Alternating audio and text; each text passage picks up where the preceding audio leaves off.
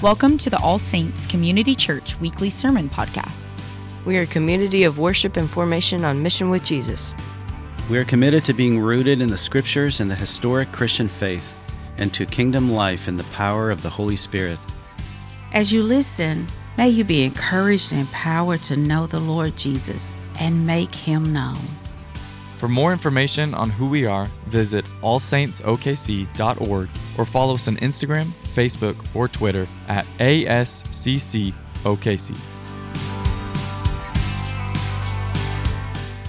Today, I'm going to be leading us through Luke 4. And we're going to be looking at Christ came to bring the kingdom of God today. So you can turn Luke 4. We're going to read from 16 to 21. Just a bit of context here. Luke 4. The context here before we read it. This is an incredible passage here, and the whole chapter, Luke 4, is about Jesus' relationship to the Holy Spirit. And in the first 13 verses, it's Jesus being tempted by Satan and relying on the power of the Holy Spirit and the Word of God to counter the temptations. And then we've got here in this text, really beginning at verses 14 through 44, the beginning of Jesus' ministry. And I just want us to, we're going to drop right down in verses 16 to 21. And Jesus is going to be coming to Nazareth, his hometown.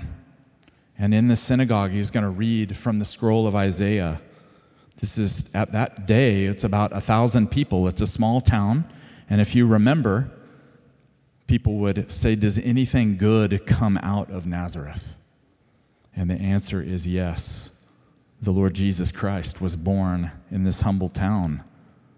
And so, as was his custom, he's going to come in and read this scroll. Why don't we just stand up in honor of these words of Jesus that he is drawing from Isaiah the prophet. Luke 4 16 to 21. Lord, we thank you for your word. We want to read it and treasure it and obey it and learn from you. We pray in your name, Jesus. When Jesus came to Nazareth, where he had been brought up, he went to the synagogue on the Sabbath day, as was his custom. He stood up to read and the scroll of the prophet Isaiah was given to him. He unrolled the scroll and found the place where it is written The Spirit of the Lord is upon me, because he has anointed me to bring good news to the poor. He has sent me to proclaim release to the captives and recovery of sight to the blind, and to let the oppressed go free, to proclaim the year of the Lord's favor. And he rolled up the scroll gave it back to the attendant, and sat down. The eyes of all in the synagogue were fixed on him. Then he began to say to them, Today, this scripture has been fulfilled in your hearing. This is the word of the Lord. Thanks be to God. You can take a seat. So, as we look at this, I want us to just note here that Jesus unrolled a scroll. And friends, there were no paragraph divisions in this scroll. It was, they like to save papyrus, they like to save the material on which they wrote. So they would write from right to left in Hebrew, and there were no paragraph divisions. It all just flowed as one scroll of Isaiah. 66 chapters for us, you can imagine. So Jesus opens the scroll and he goes right to the place where he's going to read. He knows the Word of God. He knows it. He has pored over these words. He has meditated on them as a young man. And it's fun to see him open the scroll, to open the Word just like we would, to read it as the very Word of God. He was familiar with this. And what he's going to say here is that I am the one that Isaiah has described in this prophecy. I am the promised Messiah who is ushering in the kingdom of God into human history, just as the Old Testament prophets predicted. He's going to say, This passage describes me, my mission, and the kingdom activity that I am about to initiate in my ministry. It is powerful. And so, very quickly here, I want us to look at a handful of things about Jesus Christ, the Messiah, who brought the kingdom of God.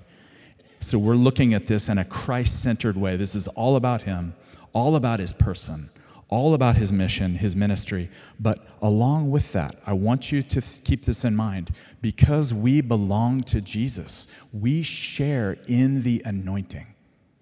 Let that sink in for a, a moment here. This text is about Jesus. He is the most anointed one who's ever lived, who will ever live. And when he came onto the scene and brought the kingdom with him, it changed human history. At the same time, he turns to his disciples and says, I share my anointing with you. So everything that's true about me and my ministry is true for you, of course, except for salvation. Christ shares his anointing with his church, with you. Amen? So the first thing is found there at the beginning of verse 18. Jesus is the spirit anointed messenger. And in the Old Testament, the anointed ones were prophets, priests, and kings. And Jesus, in this moment, is saying, I am the prophet, I am the priest, I am the king. And friends, as you read the book of Isaiah, if you haven't done that lately, now's a good time. It's full of wonderful Advent passages. But God gave Isaiah the prophet about 750 years before Christ appeared on the scene. He gave him a series of visions. And in those visions, he has a handful of them that are about the servant of the Lord. And these are found in chapter 42 and 49 and 50 and 52 and 53. The one that we're really familiar with that we read at Easter is Isaiah 53. We read that passage, don't we? It's about the servant of the Lord who would suffer and who would be pierced for our transgressions, who would bear our sins, and like a slaughtered lamb, he would sprinkle the nations with his blood. It's just a glorious vision that God gives to Isaiah. And so Jesus is drawing from that vision. Now, sometimes people misread this. He is the anointed one, and look there at verse 18. He's anointed to do what, church? What's it say? He's anointed me to bring good news to the poor. And oftentimes people will misunderstand this that the scriptures, when it speaks of the poor, it means this in a holistic fashion. It means the physically poor and the spiritually poor. And Luke is very careful in the whole gospel to show how Jesus goes out of his way time and time again to the poor, to those that are on the margins, to those that are left out. And so Jesus is saying here it's about him and his ministry. I'm anointed by the Father to take the good news, the gospel of the kingdom, to the poor, to the outsiders, to the marginalized. And that speaks to us today. And friends, there's lots of discussion about justice these days, isn't there? Well, let me tell you, this right here is a key text about biblical justice.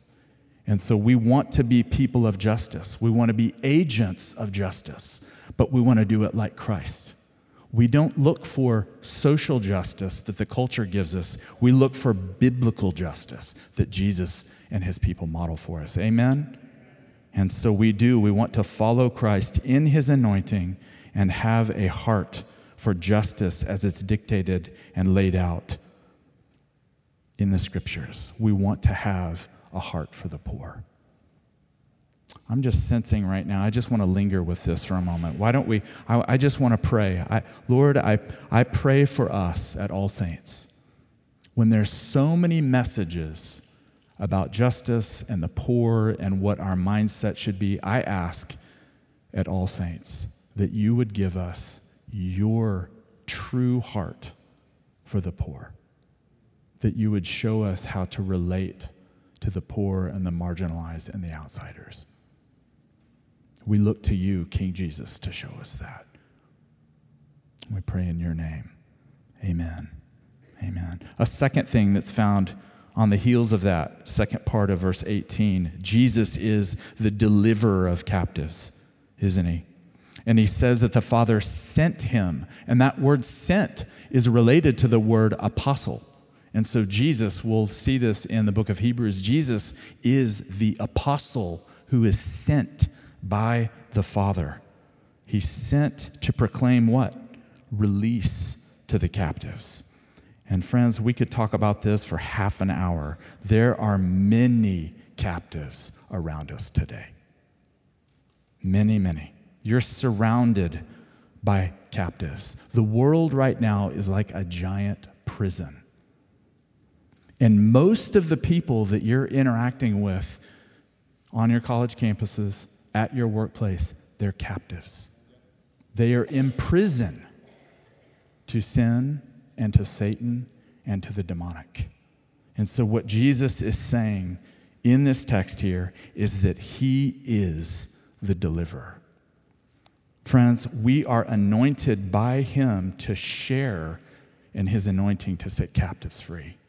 And he is the only one who can set captives free. He is the only one who can deliver people as they are bound in captivity to drugs of all kinds, to the love of money, to alcohol, to pornography, even to technology, to idolatry, to themselves, to the pursuit of fame, all of those things. Jesus is the one who enters in to a person's life and delivers them and sets them free. Friends, maybe you're here today, maybe you're visiting, maybe you're here to see the baptism, maybe you are in fact in captivity right now. Maybe you need to encounter Jesus as the deliverer. And friends, I will tell you, no one else can deliver you. You can look to Buddhism, where there really is no God except you. You can look to Islam and Muhammad. You can look to New Age movements. You can look to paganism. And I'm here to tell you Jesus is the only one who can set you free, who can deliver you from your captivity. Amen, church? Look at the third thing here related to that. Jesus is the deliverer of captives, but he's also the healer of the blind. That third part of verse 18 here. And again, just like we saw with the poor, this is understood in a holistic way. And so, Christ, we see in the Gospel of Luke, he opens physical eyes, doesn't he? He shows up, and people need their physical sight, and Jesus gives them physical sight. He opens their blind eyes, like he did that blind man on the road in Luke 18. No, that man was crying out, Jesus, son of David, have mercy on me. And Jesus said, What do you want me to do for you? And he said, I want to regain my sight. And Jesus says, Be it done to you according to your faith. But, friends, Jesus also opens the eyes of those who are spiritually blind. He speaks of spiritual blindness. He talks about this in John 9. He looks at some of the religious leaders and he says, You are blind spiritually. You can't see me. You don't understand me, the king. You don't understand the kingdom. And you need your eyes opened. The Apostle Paul picks this up in 2 Corinthians 4, and he talks about spiritual blindness. And he says that the, Satan blinds people to the light of the gospel. They can't see the glory of God in the face of Jesus. And so, again, I just want to ask you today are you spiritually blind? Are there scales over your eyes that you need Jesus through the power of the Holy Spirit to remove?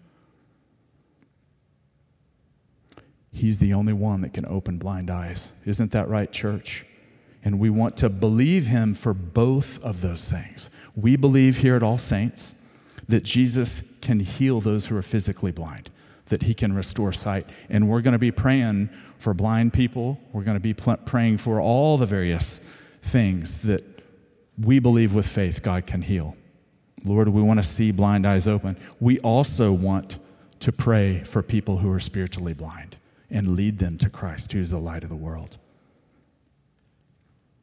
And maybe today you need to do business with the Lord. You need to come to Him because you're living in darkness. And you have scales over your eyes. And so I want to encourage you today, before you leave, we have ministry time at the end. You can come and speak with someone and say, you know what? I'm blind. I'm spiritually blind. I need Jesus, the light of the world, to shine into my life. Don't leave today without doing that.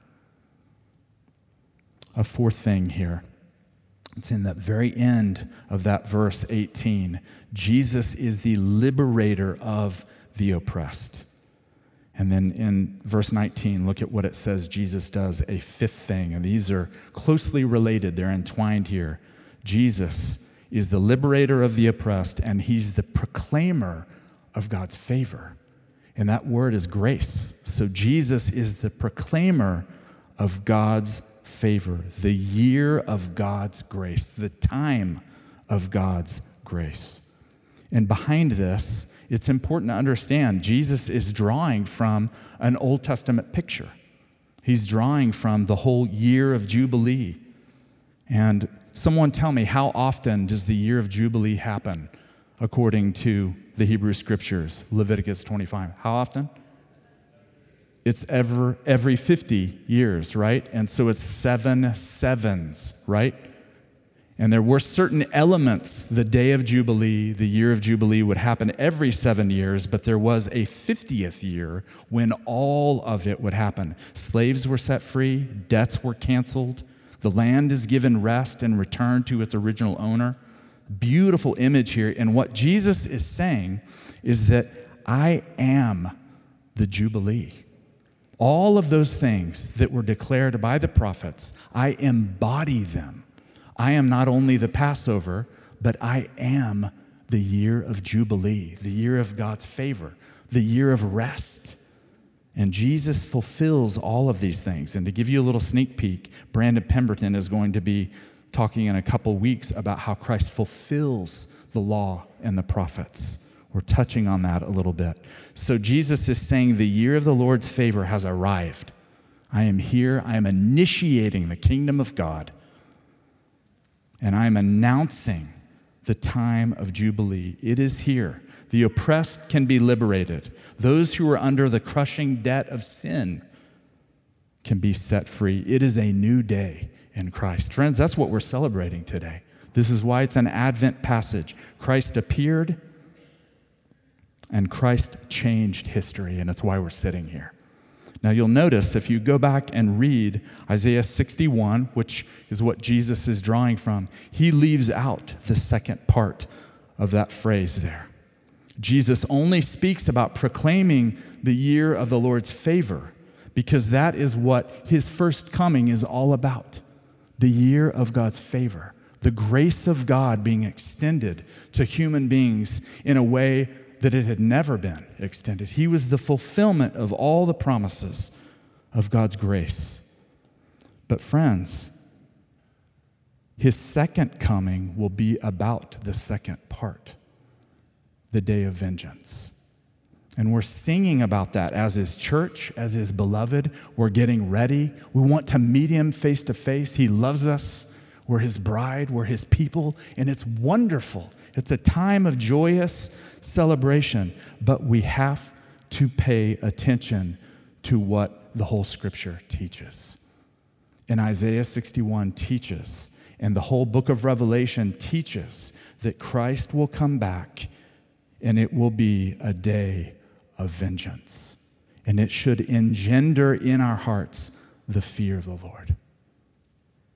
Now, you know, you hear from me, you hear from other preachers, you hear from just the community itself. We are all about the love of God in Christ Jesus. We say it every week, don't we? The grace of the Lord Jesus Christ and the love of God and the fellowship of the Holy Spirit. But we are also careful to listen to the whole counsel of Scripture right? Even when it's difficult, even when it cuts against the grain of what culture says. Culture doesn't want to hear anything about judgment or vengeance or discipline or accountability, but we don't care because we want to be faithful to the Word of God. And so Jesus is showing us here we need both of those notes. We need for people to hear now is the time of God's favor. But the time of God's vengeance and judgment will come when Christ comes. And he's not setting up a democracy in that day, he's not taking votes. Read Revelation 19. He shows up as the King of Kings and Lord of Lords.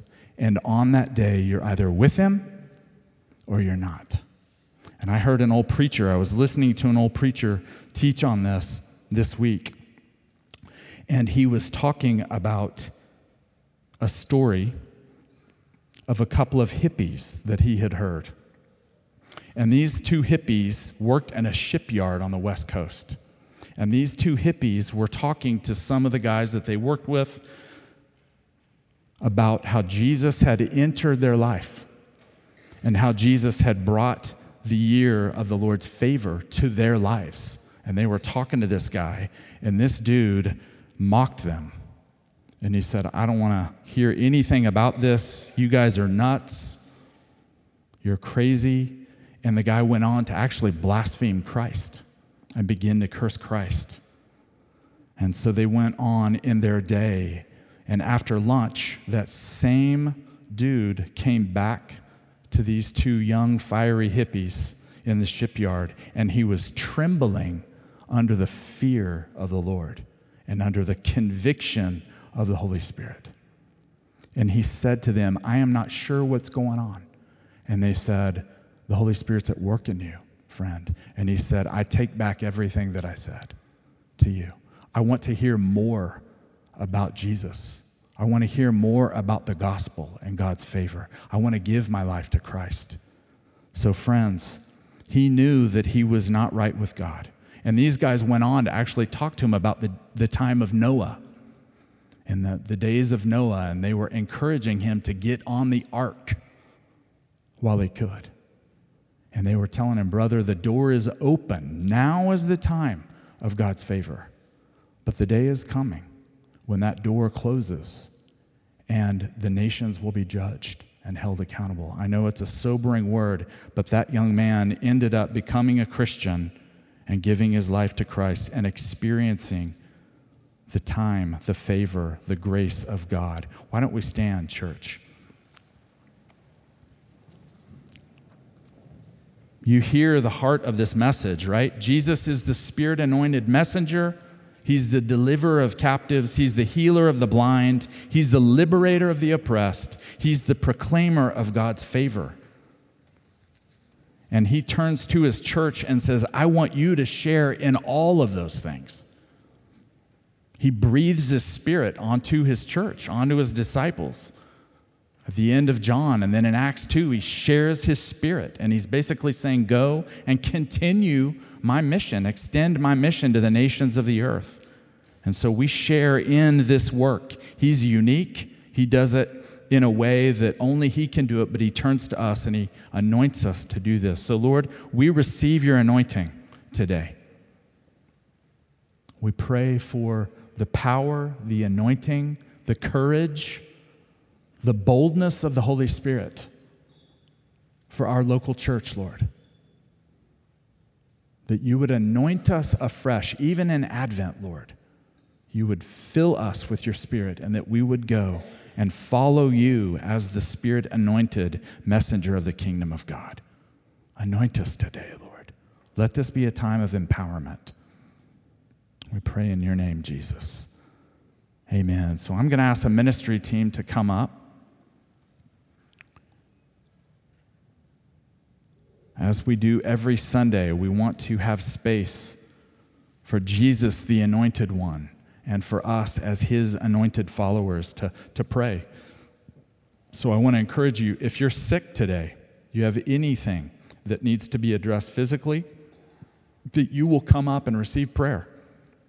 The Lord's been with us today. His presence is here to heal and to touch and to bring breakthrough. Maybe you're one of the people that I mentioned. Maybe you are oppressed. Maybe you're spiritually blind. Maybe you're ready to get on the ark with God's people today and experience the time of God's favor. So I want to encourage you to come up. Don't, don't leave today without getting right with God. Amen? Don't leave today. Maybe you're here and you're saying, I haven't been around these things. I haven't been around the Lord in a long time. The Lord's talking to you. Get right with God today. Now is the day of salvation. Call out to the Lord Jesus. Receive his grace. Receive the love of the Father today. He's calling you. And then we're also going to celebrate communion over here on my right Your left, you know, we're getting more and more familiar with that. We celebrate communion with intinction. We take the bread, we dip it in the cup, or there's cups there that you can use a smaller cup. And you can pray as you're lining up there on either side as you celebrate the death and resurrection of Jesus through communion. So we're going to linger in the Lord's presence. What a fun day, huh?